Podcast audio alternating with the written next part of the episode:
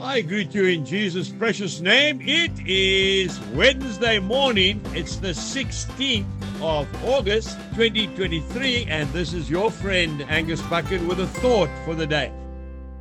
If you listen carefully, you can hear the raindrops falling on my tin roof. Oh, what a beautiful sound. Where we are living in winter, we don't get much rain, hardly ever. It gets very cold, it gets very dusty and dry. But as I'm sharing this message with you, oh folks, I am rejoicing. The faithful one has sent us some gentle rain. I want to speak to you this morning about a broken and a contrite heart. Psalm thirty-four and verse eighteen. The Lord is near to those who have a broken heart and saves such as have a contrite spirit. The Oxford Dictionary describes the word contrite, someone who is sorry for something that you have done.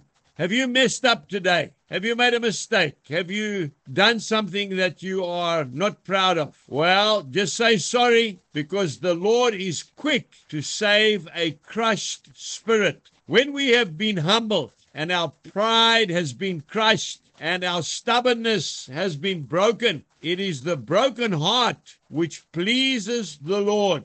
You know, it's only when you squeeze an orange that you can taste the sweet juice. It is only when a rose petal is crushed do we smell the sweet fragrance. First Peter five five, God resists the proud but gives grace to the humble. If we want to truly help other people and to be honestly sympathetic towards them and to even feel their pain, then we must be prepared to be broken ourselves. Otherwise, we don't really understand and we don't really feel what they are going through.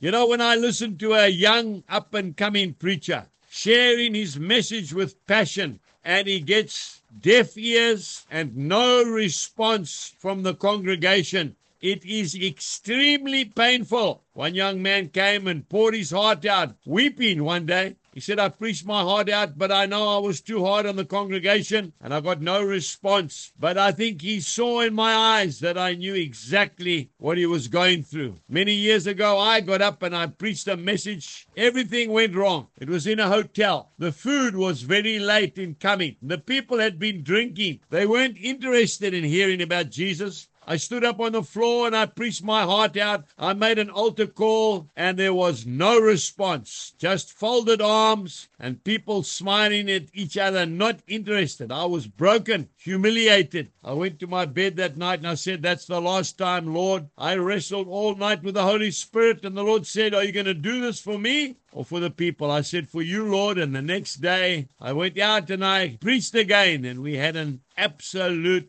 wonderful response from the crowd. If you want to be sympathetic and loving to others, you have to be prepared to go through it yourself. Have a blessed day and go and comfort someone. Goodbye.